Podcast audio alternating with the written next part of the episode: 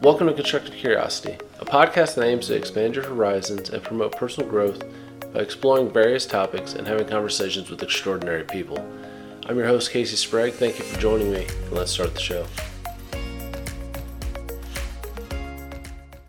Hello, and welcome to the latest edition of Constructive Curiosity's Monday Motivation Minutes. So, the topic we're going to be looking at today is Renaissance. And what we're talking about there is, you know, personal is where we're really going to get, but let's look at the definition first. So, a revival of or renewed interest in something, a rebirth. So, what we mean by that is we all go through different challenges and different phases of our lives. You know, there's going to be a season for everything good, bad, and different. But something that's great about humanity is that we can choose how we look at things. We can choose how we're going to adapt, and we can decide to change ourselves into a better version of ourselves we are constantly doing it throughout our lives. We're reinventing, we're finding new ways to become who we want to be. And that who we want to be can also change over time. It's not going to be the same for your entire life. You think back when you were a kid, whatever dream you had, maybe you achieved it, maybe you made it, maybe you got all that. And then you realize after a while, that's no longer what you wanted. You wanted something new. And that's one of the glorious things about our existence is that you don't have to stick with it. You can change. You can be something different.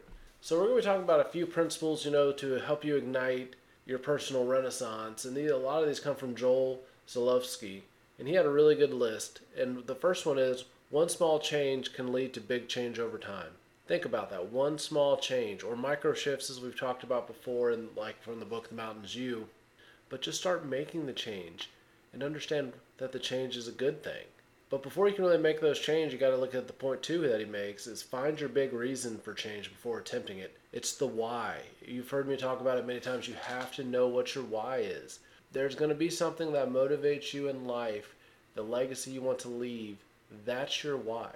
Think about what your why is, adapt that into those micro shifts and small changes that you're making, and then try to minimize the things that you don't need. Try to th- think is this a want or a need? Is this something that I absolutely have to have or have to do? Or is it just a nice to have that's actually going to be a distraction as I move forward? And figure that out and prioritize, as we mentioned last week. So you should probably try to focus on more of the priorities, which he mentions it in a way of saying truly important things shouldn't wait until tomorrow. So yes, have your priorities in line. Understand what's important. Understand how to track that and how to get that and then try to get information from those who have already done it. You know, look at who are the best people about teachings on reducing stress, increasing your confidence, and not assuming that you already know everything. Continue to learn, continue to grow, continue to adapt, and that'll pay dividends throughout the rest of your life. And understand how to talk to yourself.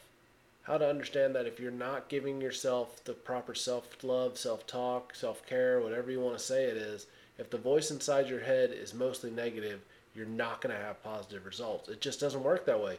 You can't be constantly drowning in negative thoughts negative feelings, negative emotions, and transition those into positive feelings. You have to be able to get those to a right space of mind where you're hearing the right things inside your head. You're telling yourself that you know you love yourself, you love what you're trying to do, you're getting better every day, and that breeds action. That'll keep you on the right path and that'll get you moving forward and it's okay to feel uncomfortable. It's okay to feel, you know, that you're making these new habits and learning new skills and it's tough and you're going to struggle. Be okay with the struggle. The struggle is good. That's what helps you grow. Embrace the struggle.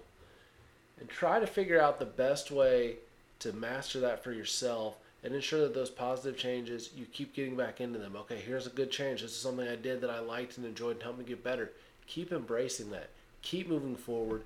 Trust yourself. Talk well to yourself Give yourself that self love. And finally, I'm going to close out this episode with a quote from Richard Branson.